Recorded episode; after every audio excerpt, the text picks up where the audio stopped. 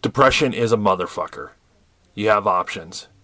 Go to mentalhealth.gov to learn more or call 1-800-273-8255 if you need immediate help. My name is Joshua Gilmore from the Nowhere, California and Ectopod podcasts. You are not alone. You are now entering Nowhere, California. If you love what you hear, you can subscribe to us on all of your favorite podcast players. And if you can, please leave us a ranking and review. Also, if you like our ideas but hate our voices, you can get your Nowhere California fix at nowherecalifornia.com. And if you want to share your random thoughts or other bullshit, you can message us at facebook.com/nowherecalifornia or nowhere_california@yahoo.com. Remember to listen irresponsibly, my friends. Ideas from everywhere, voices from nowhere since 2011.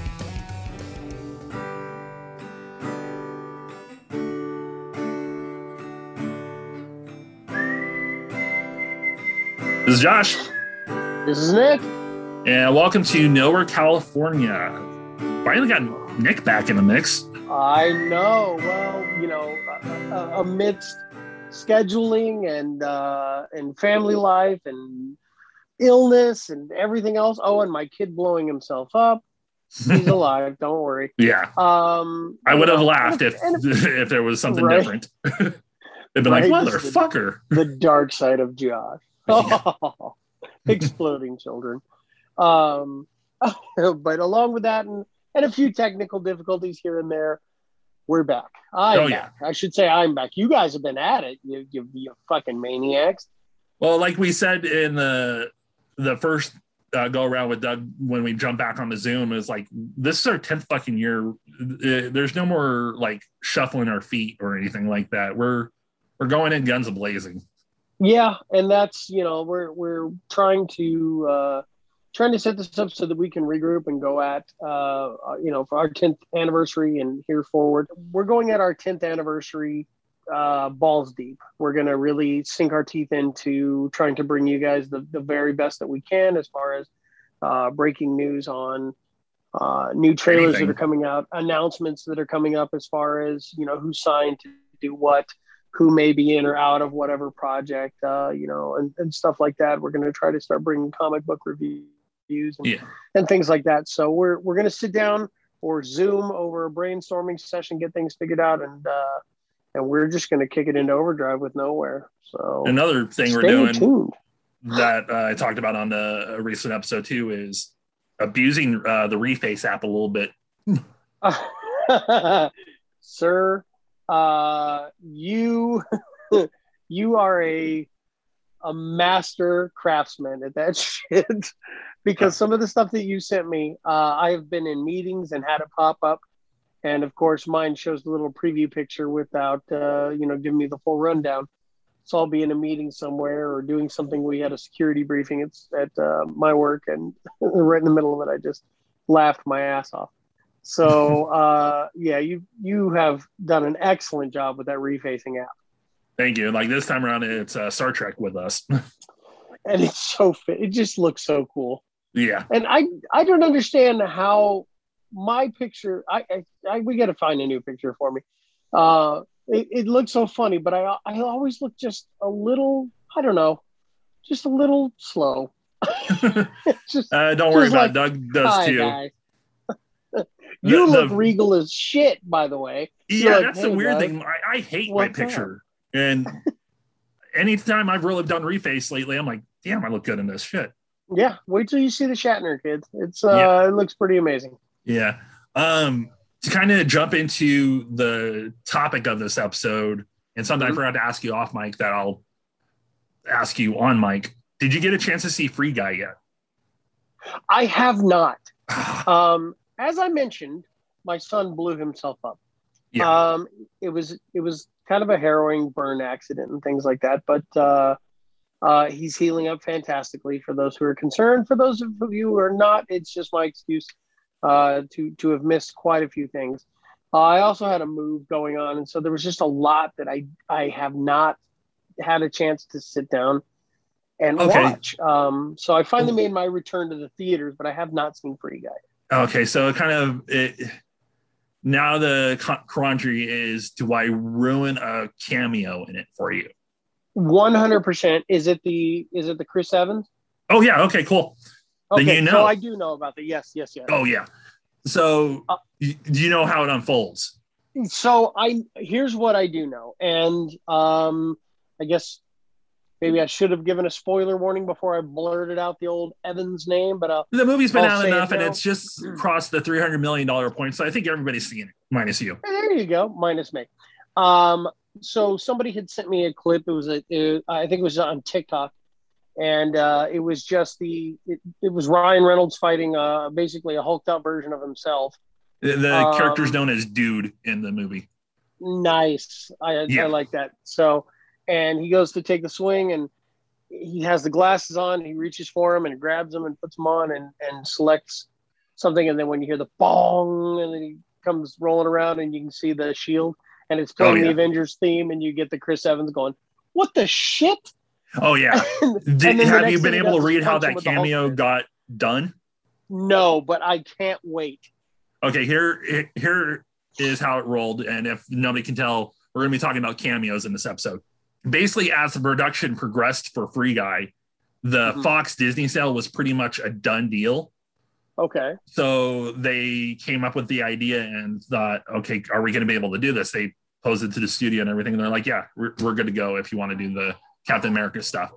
And then they're like, okay, and then realized that Chris Evans was in the vicinity of where they were filming in New Orleans when he was filming Defending Jacob for Apple TV. So they're like, okay, let's see if we can get this cameo. And it worked perfectly. All they did was met up with him at a cafe, filmed him saying, "What the shit?"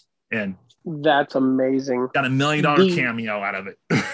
Now, I don't know if I heard, because I was too busy laughing at the clip itself. Did anybody in the diner or the coffee shop go, "Language"? Nope. Which would have been perfect, but it was probably short notice filming. So it was probably in and out. That's amazing. Yeah. It's still fantastic. I love little stuff like that. And so technically we already had it in the can when Deadpool and Korg did their little cameo thing together for the review of Free Guy. Well, that thing, if you didn't know the story behind that, they did that without even the studio knowing. They filmed it and hoped for the best. Oh, see. And that seems to be the magical formula for Ryan Reynolds with Deadpool. Oh, yeah. So that's it was on an episode of Fat Man Beyond. Kevin knew the DP for that little shoot.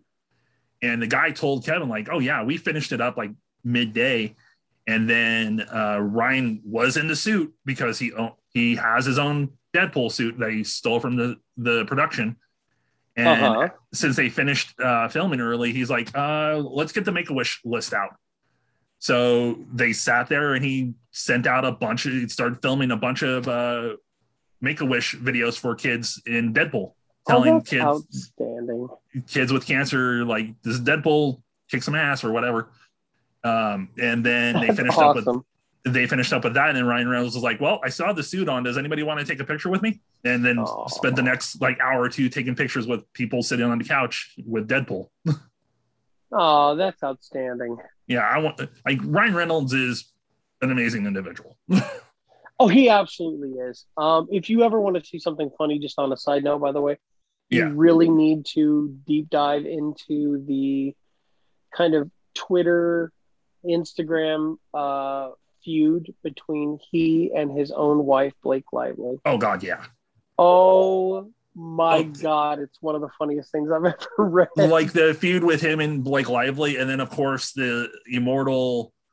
There can only be one left standing, but I hope it never ends feud with him and Hugh Jackman. Oh, I really, it really should be something where it just becomes an ongoing joke. Every single Deadpool movie that we get where they mention or we see Hugh Jackman in some way, shape, or form. Well, I don't know the truth behind it, but there was supposed to be for Deadpool 3, it was supposed to be a road movie with him and Wolverine.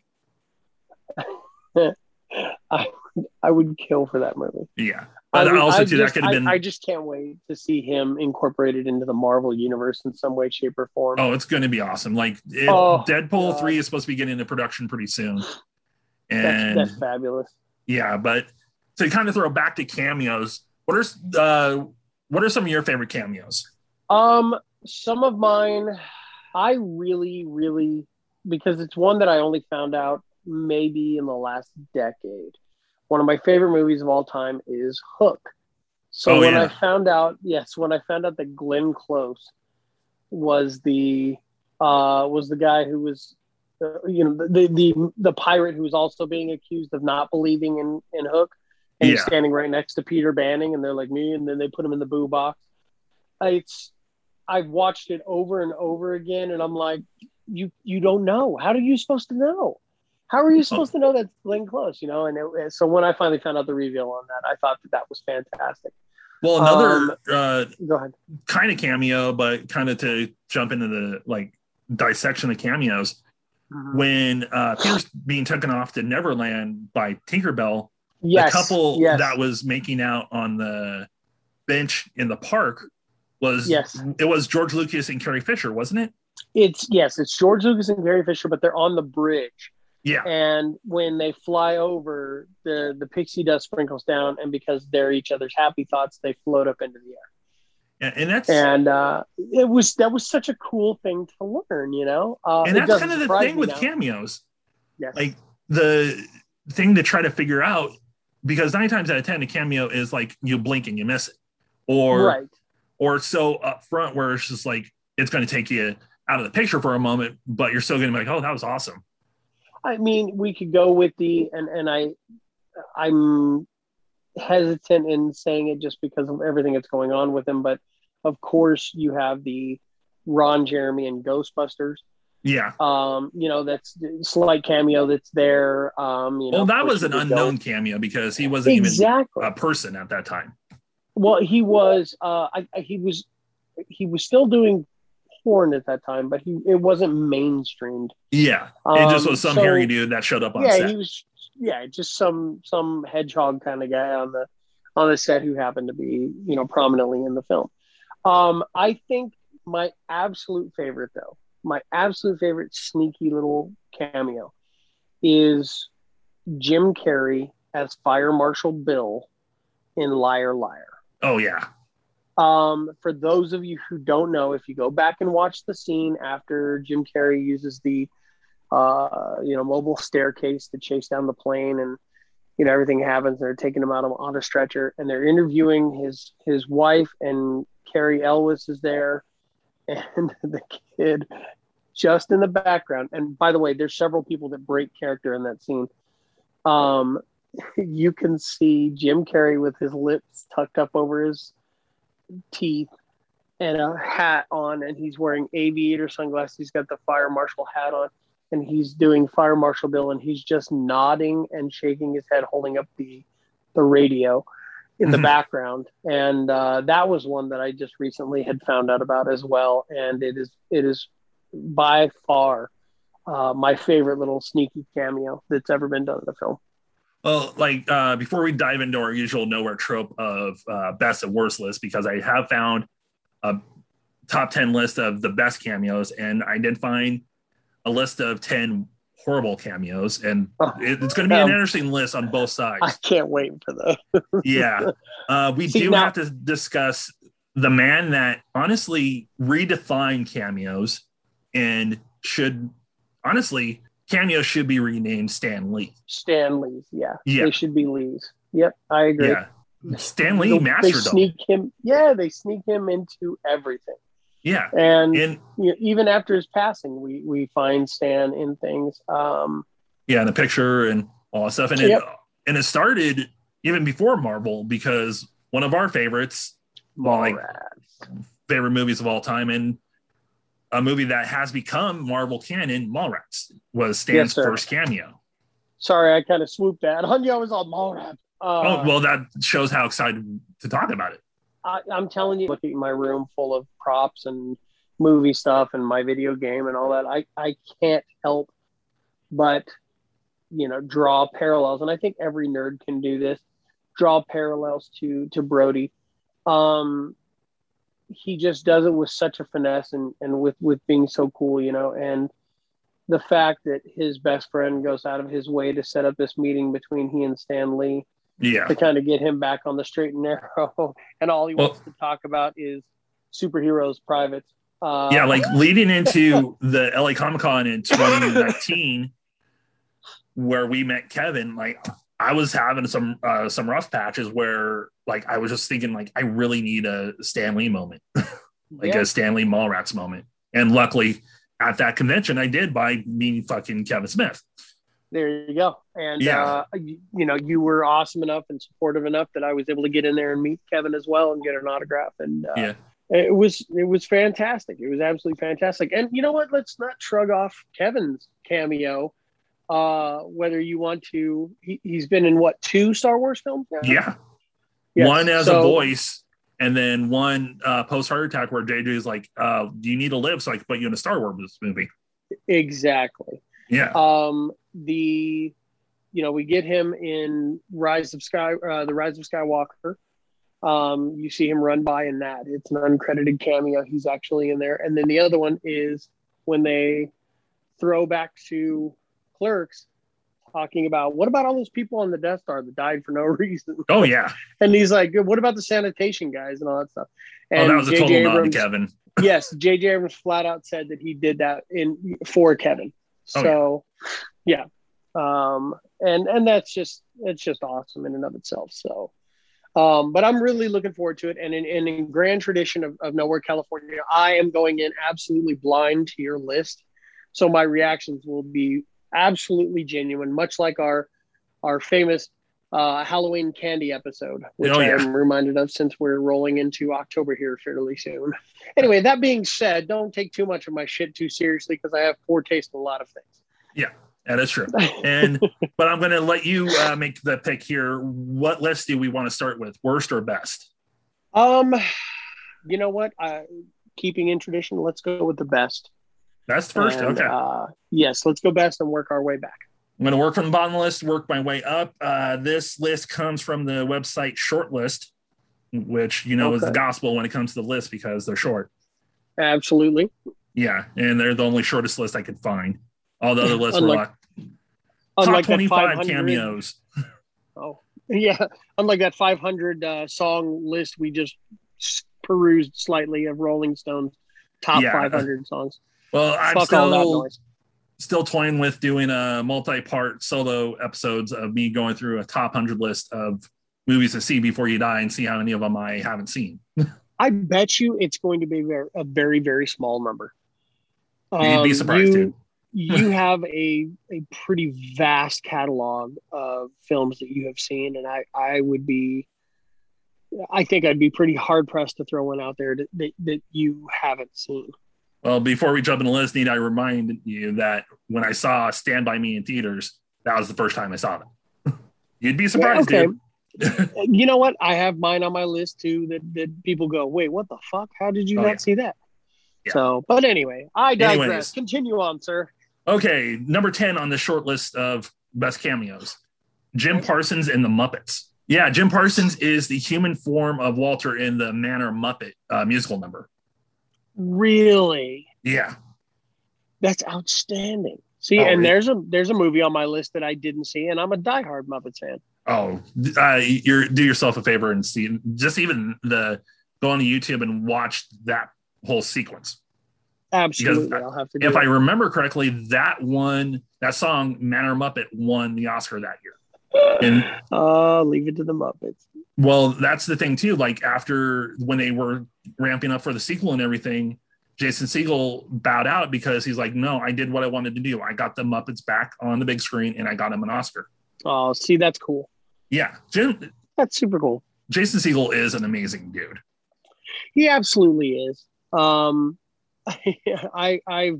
always loved him, and I remember when they came out with the trailer for that, I knew that I had to go see it, and I'm sure there's some dumb reason why I did not at the time. Yeah, exploding children. Yes, exploding children. We're just gonna go with that. That's gonna be my excuse for the my kid blew up. Give me some flack. Number 9, as we talked about Kevin Smith in the Star Wars movies, number 9 is Daniel Craig in Force Awakens. Yes. As the stormtrooper that gets Jedi'd by Rey. Yep. And that's she mind fucks the shit out of him. It's the very first time she ever does it, and it works. And yeah, and it worked fantastically. And he's the voice that's behind there. And it's funny because I've listened to it over and over again, and there's nothing that I can pick out that's a nuance of Daniel Craig's voice that just is an absolute giveaway. Oh yeah. So you just have to take it at face value. I mean, like you can close your eyes, and no matter what, I'm just like, no, it's too much of that metallic feedback from the stormtrooper helmet and all that, but it's just a cool thing to know that Daniel Craig, James Bond, who, by the way, and I know this is going to be blasphemy, probably right along with my Halloween candy, is my favorite James Bond, knowing that James Bond is a Star Wars nerd and a Star Wars character. Yeah. Can't argue that. Number 8 is John Hurt in Spaceballs. Oh yes, that's right. Oh shit. What's that coming out of the nose? Yeah. Spaceballs. There goes the planet. He was the one that the chest burster at the diner. And he was also the guy that had a chest burster in the original Alien movie. Forgive me. I'm fucking up my stuff. Yeah, you're absolutely right. That's the check please scene. That's that's fantastic. Hello, my baby. Hello, my dog. God, what a fucking great scene. You're absolutely right. He's the one that played not Dallas. Dallas was Tom Skerritt. Oh, that's another movie I've never seen. I've never seen Alien. Really? Yeah. It's fantastic. It's, if you get a chance, you should absolutely watch it. It's for being a film that's so aged, I should say, so classic and vintage. It is such a well done, terrifying film. Yeah, and I believe I have it in my collection. Absolutely. If you have it with Blu-ray or into the commentary, 100% you should watch that. Certain things is so fascinating. But yeah, that scene was absolutely iconic in the film when, they're just enjoying dinner and he woke up and everything's great. And all of a sudden this thing just starts trying to eat its way out of his chest. And, Mel Brooks recreated it perfectly and got the perfect guy to do it. Number 7 is Martin Sheen in Hot Shots Part 2. Oh yeah, the Apocalypse Now scene, right? It looks like that's what it is, but I don't remember him in that movie. Okay, so there's a scene, because that one Charlie Sheen was looking like Rambo, if you remember. I don't know if you remember that part. Yeah. And there's a scene where they're on the boat that's on the river, and Charlie Sheen's writing in his diary, and he's giving this very profound kind of like speech, and all of a sudden you hear another voice overlay. And it's Charlie Sheen's, or it's Martin Sheen's voice, who was famously in Apocalypse Now, and I believe was it Platoon as well. Platoon, but also Wall Street, because I believe they make a comment about Wall Street in the process. So yeah, what they do is they're passing by one another. I want to say it's Platoon where Martin and Charlie, I think, are both in the film or something like that. Or maybe it was Wall Street. I don't know. Anyway, so you hear the overlay as the dialogue's being read in their head, and they pass by one another. And they stand up on the boat and point at each other, and they go, hey, I loved you in Wall Street. Yeah. And yeah, and they just kind of go sailing past one another. And it's so random and so fast, but it was perfect for those parody type films. Well, that's the thing. Back in that time frame, the Hot Shot movies were still in that time where parody movies actually were good. I'm telling you right now, there was two things that I could not wait to see in that time frame, and that was any one of the Naked Gun films that were coming out, and any one of the Hot Shot films that were coming out. And it's not a surprise that Lloyd Bridges was involved in a lot of those, because he was very much responsible for, and the kind of a mainstay in the Airplane series, which is exactly the same kind of slapstick, farcical humor that those other two, Naked Gun and Hot Shots both followed along. And they're so fucking ridiculous, but they're so funny if you ever get a chance to watch them. Oh yeah. I was addicted to those movies when I was younger. The next... Oh, yeah. Shocker, I know, huh? No, I absolutely loved it. I'm just thinking through those scenes in the second one where she takes off her beauty mark and gives it to him. Yeah, as a good. Well, I remember the underground fighting he did, where like the one guy is putting like glass on his fist and everything, and he's sticking gummy bears and sprinkles and.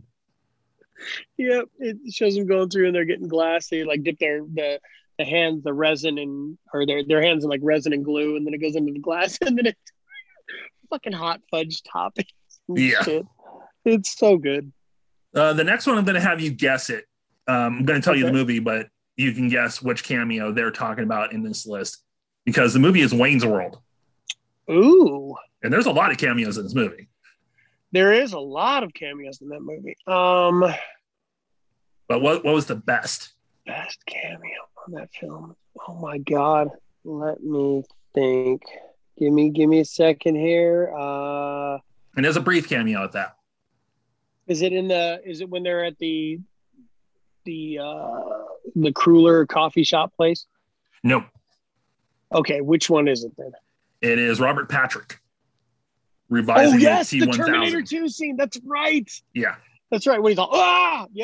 My God, that's right. I forgot about that one. Such a quick throwaway joke and scene, but it's perfect because they were able to pull it off, and the fact that the Terminator 2 movie was still such a red hot movie at that moment. They were able to pay it off.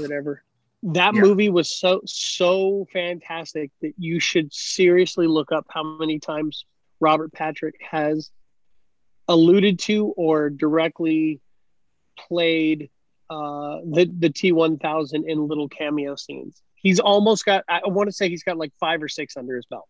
Oh yeah, no shock there. Yeah, it's fantastic. I completely forgot that you're absolutely right. That is such a great scene. The next one is one we've discussed, and we'll discuss it a little bit more because, well, it's our fucking show. It is Stan Lee in a Marvel movie, but which Marvel movie? Stan Lee in a Marvel movie. I'm going to go with, you know what? Wait a minute, because you're kind of I don't think it's one of the big new ones, the mainstream ones. I think, let's see. You're going to go with Fantastic Four. No. Okay, which one are you going with? It's Captain Marvel.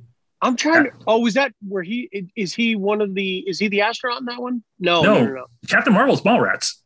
Captain Marvel's Mallrats. What? Yeah, remember in Captain Marvel. Captain Marvel. That's right. When he's writing Mallrats on the bus, or he's reading the script. I mean, I'm sorry, on the train. He's reading the script on the bus. Yeah. Where she crashes in, looking for the scrolls and everything. She's looking at different people. And that's right. And he's going over the fucking dialogue for his scene in Mallrats. Yeah, I think it's like, don't worry, true believer. He's repeating that line over and over.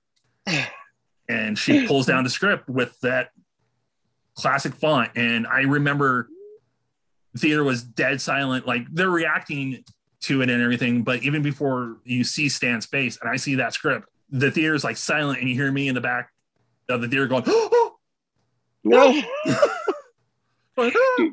Is it bad that cameo was so deep for a second there that I inceptioned the shit out of like 3 different cameos? I'm like, wait a minute, what is he talking about? Where are we? What movie are we in? Well, you got to look at Captain Marvel and when it came out. It came out in between, I believe, Black Panther and Infinity War. It did. It snuck it in so that it would set her up for Endgame. Yeah. And in the theater, you get the Blockbuster scene in the beginning of that. So it's like 91 or 92, I think, when it takes place. Well, the Blockbuster scene I already knew about from the trailer. Right. We knew about that one going on. I'm not saying but that was more non-flashbacks for me because of my exit from that organization. Right. So we go into every single Marvel movie going, where's Stan going to pop up? What's he going to do? Where is he going to be? How is he going to find out? And when that scene took place, and Kevin Smith had alluded to it on, I can't remember if it was Fat Man Beyond or if it was on Hollywood Babylon. But I remember he was alluding to, when he talked about the film, when he was talking about it, he said there was a moment in there that made him cry. And so he danced this was around post-release then. It must have been. Because did he mention anything about it or no? Because he knew about it way before. Like he did a video where he's like, okay, so everybody's probably wondering how the hell this went down, and asked if he knew anything about it. or if we went in surprised. And he revealed, unfortunately, I was not surprised because Kevin Feige contacted him and said, okay, I need your help with something, but this will reveal and spoil something about Captain Marvel and Stan's cameo. And Kevin, of course, being Kevin, was like, ooh, spoil away, let me know. And he said, this is what we're doing. He's going to be on the train when Captain Marvel is looking for some scrolls, and he'll be there reading a certain script. And we need your help with this because it's the Mallrats script. And Kevin's like, ah! That's so cool. Yeah, I remember him talking about it. And it was at that fucking broke down crying. Yeah, and then at that certain time when they were filming and everything, Stan was, unfortunately, his health was starting to go, so they couldn't get like the proper hit on the lines. So they were asking Kevin if he had any access to any alternate takes or something that they could work with. And he's like, I don't have it personally myself, but I know some people that could get their hands on it for you. Yeah, but that's awesome. An amazing cameo. Yeah, you're absolutely right. Multiple amazing cameos because it's fucking Stan Lee and it's freaking Marvel. Absolutely, you know, and I mean, the Doctor Strange one was pretty damn funny, but you're right. The Mallrats one is right up there. Up next is Tom Cruise in Austin Powers Goldmember. Okay, so to be fair, there is several cameos in that. Yeah, they actually list them in this piece. They talk about Austin Powers as. Sorry, let me redo that. They mentioned Tom Cruise as Austin Powers in Austin Pussy. And then and they have... Kevin Spacey was Dr. Evil, right? Yeah, he that shall not be named as Dr. Evil. Yeah, I know. Yeah, Danny DeVito as Mini-Me and Gwyneth Paltrow. That's right. When he turns around with that fucking cigar in his mouth. Oh my God.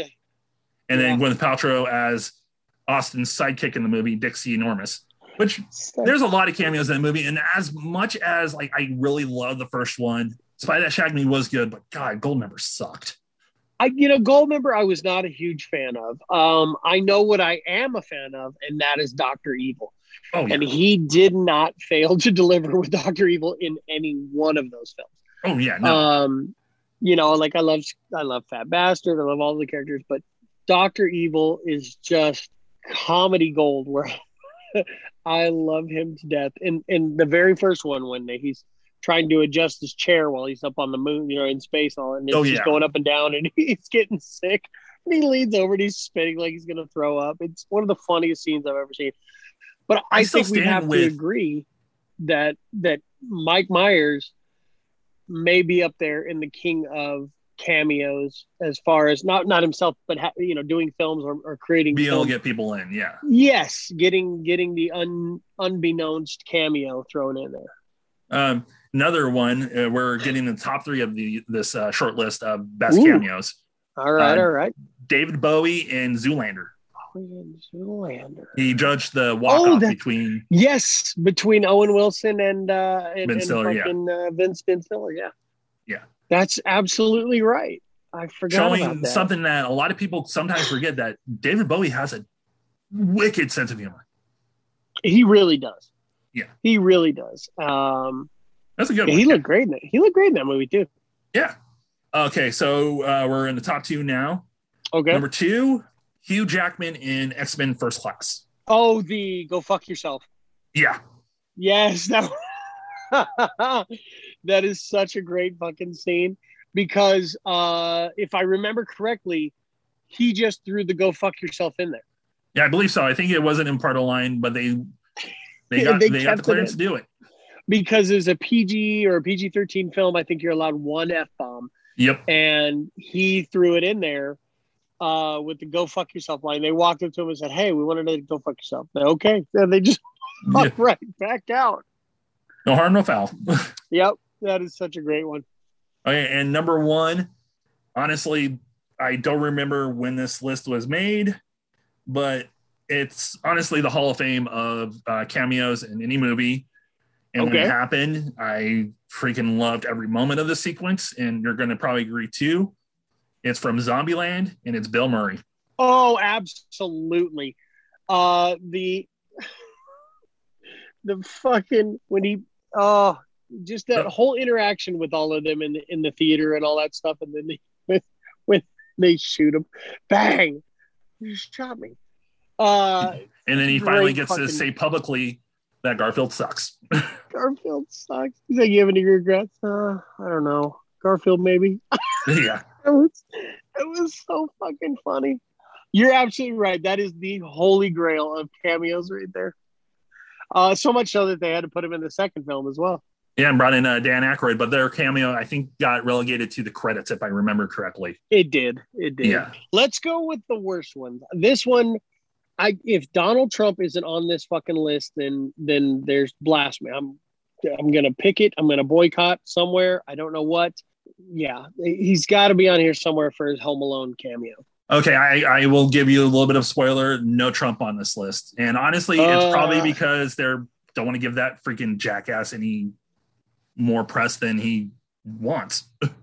Well, I mean, all right. I'll concede a little bit here. To be fair, it was his hotel. And the fact, or, you know, it wasn't his hotel, was it?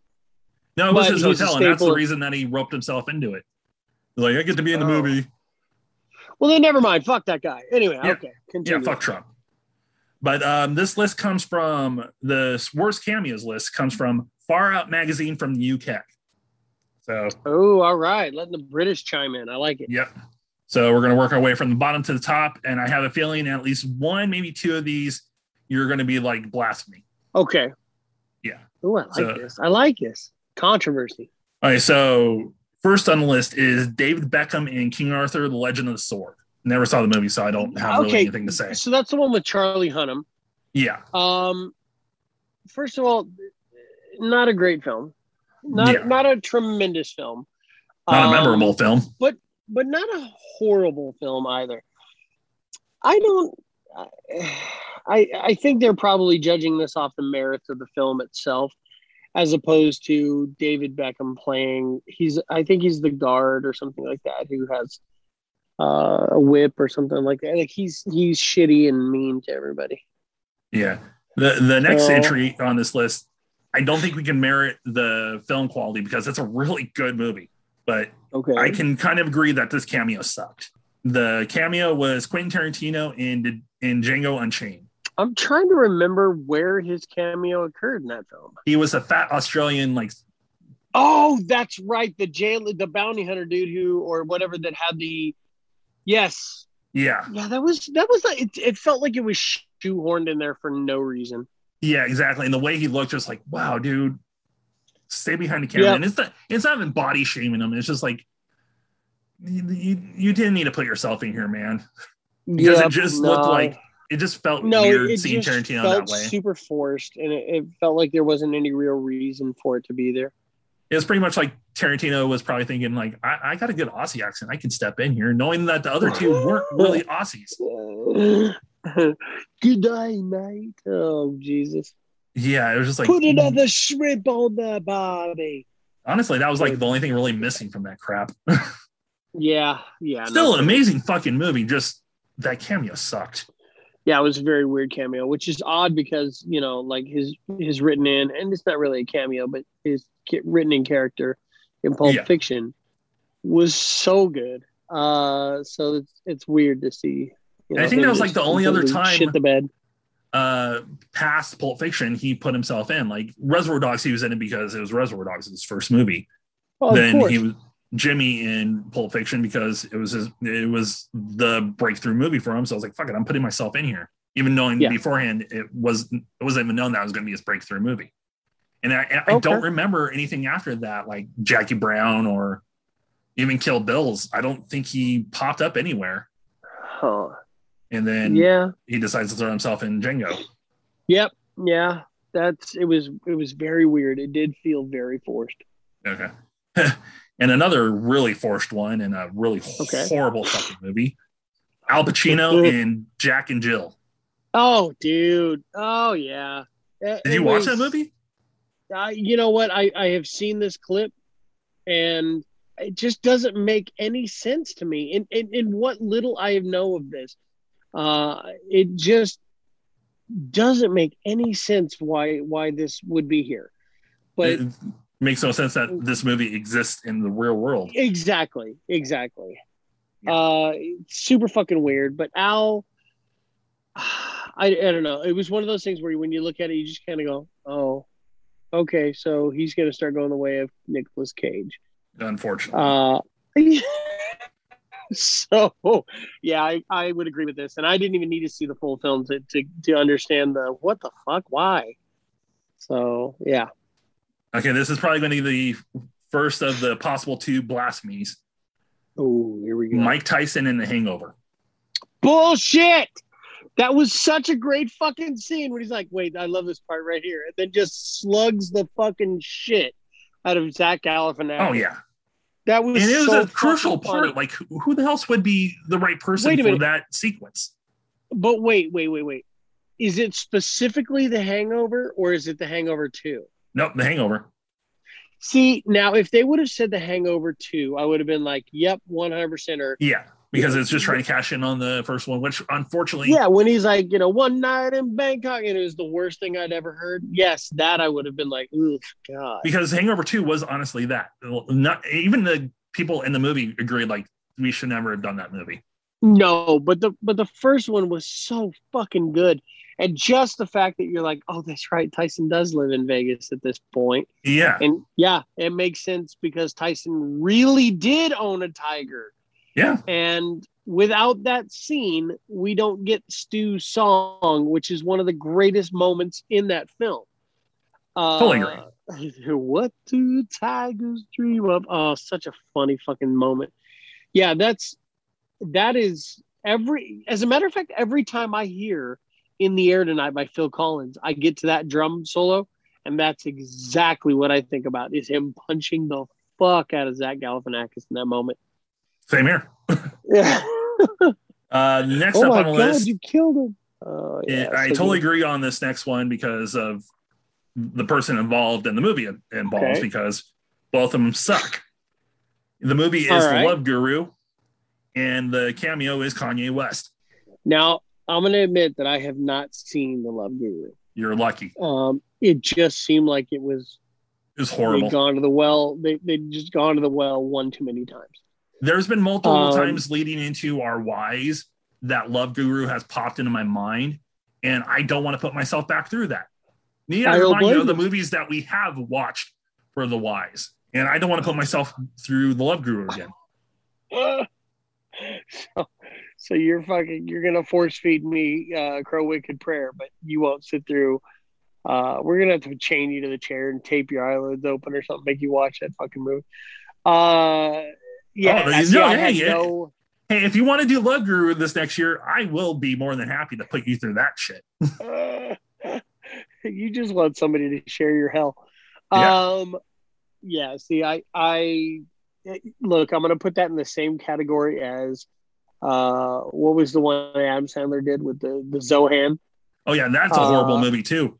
I didn't fucking care. I was like, we're scraping the barrel here.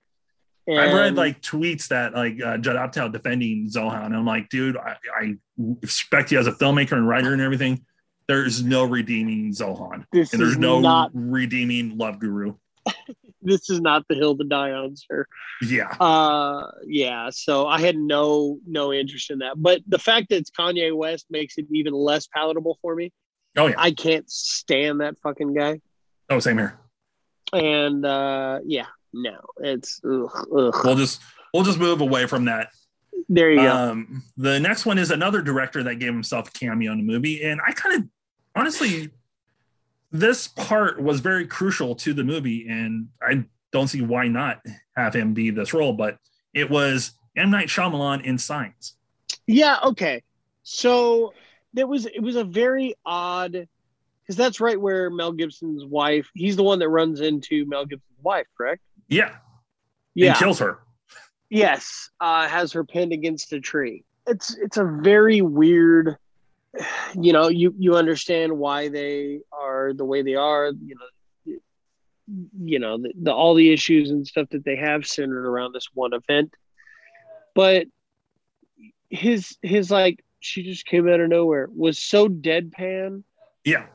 I think it's the performance that people kind of go like, what the fuck is going on here? Oh, it's so terrible. And it's like, why would you just put yourself into something like that for that reason? It was, ugh. Well, maybe the reason was it's that role is one, crucial, but also two, how do you do that role? You're not really going to be happy-go-lucky. Like, hey, this is what your wife said when I freaking killed her. Exactly. It was just odd. It was very, very odd. I can see why on both sides.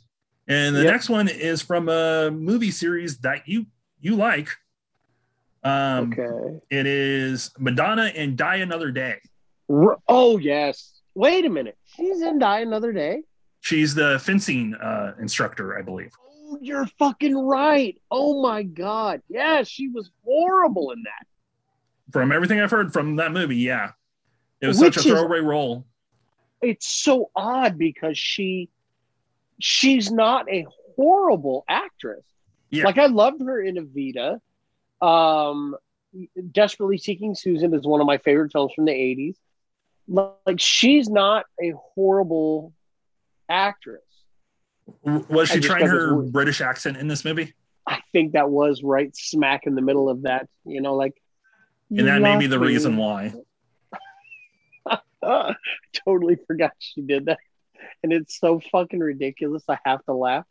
Oh yeah, but it's one of those, you know, those moments where you see something and you just feel embarrassed for another human being, and you're like, oh God, oof, you just cringe, and everybody knows. Oh, that's exactly what that makes me feel like.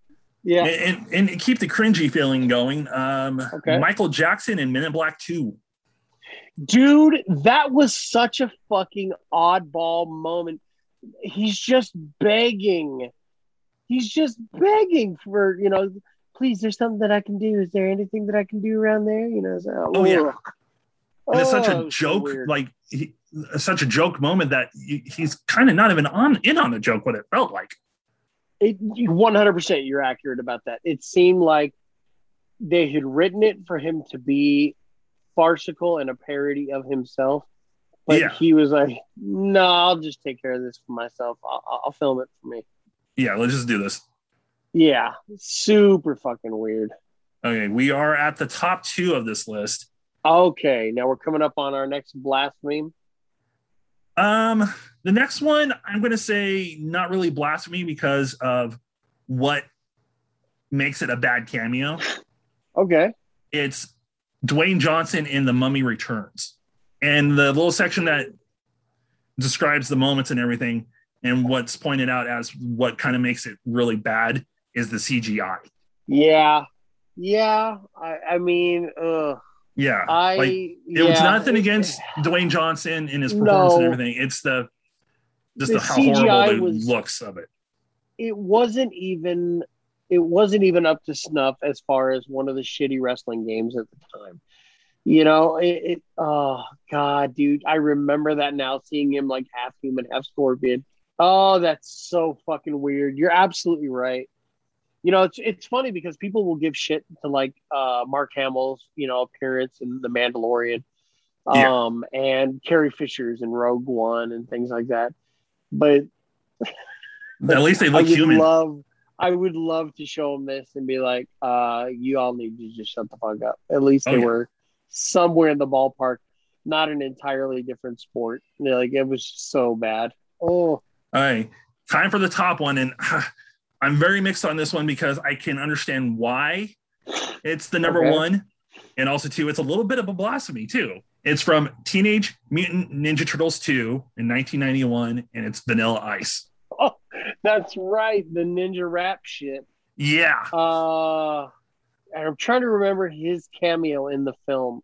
It was just him performing. Just him performing ninja rap for no fucking reason. And then talking to the Turtles a little bit afterwards, if I remember correctly.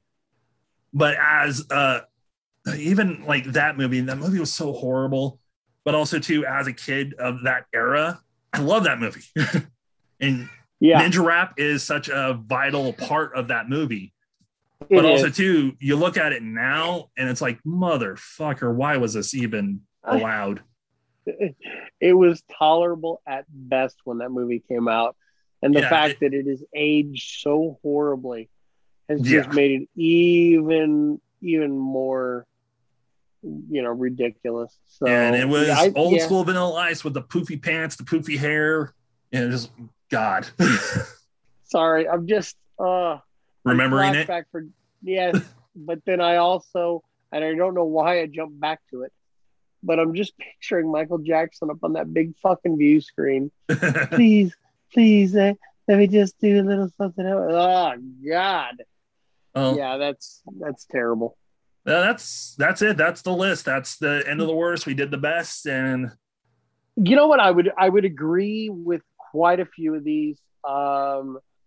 Yeah, Quentin Tarantino getting shoehorned into his own films, super fucking weird.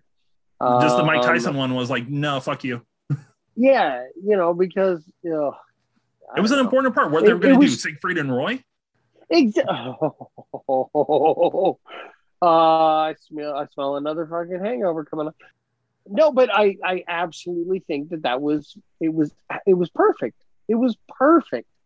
So to say that popped up on the worst list, you guys are fucking ridiculous. Yeah. Now, if you go back and correct yourself and you know, go with Hangover 2, the second Hangover film, then sure, we'll accept that. But the first one, you've lost your fucking mind. Exactly.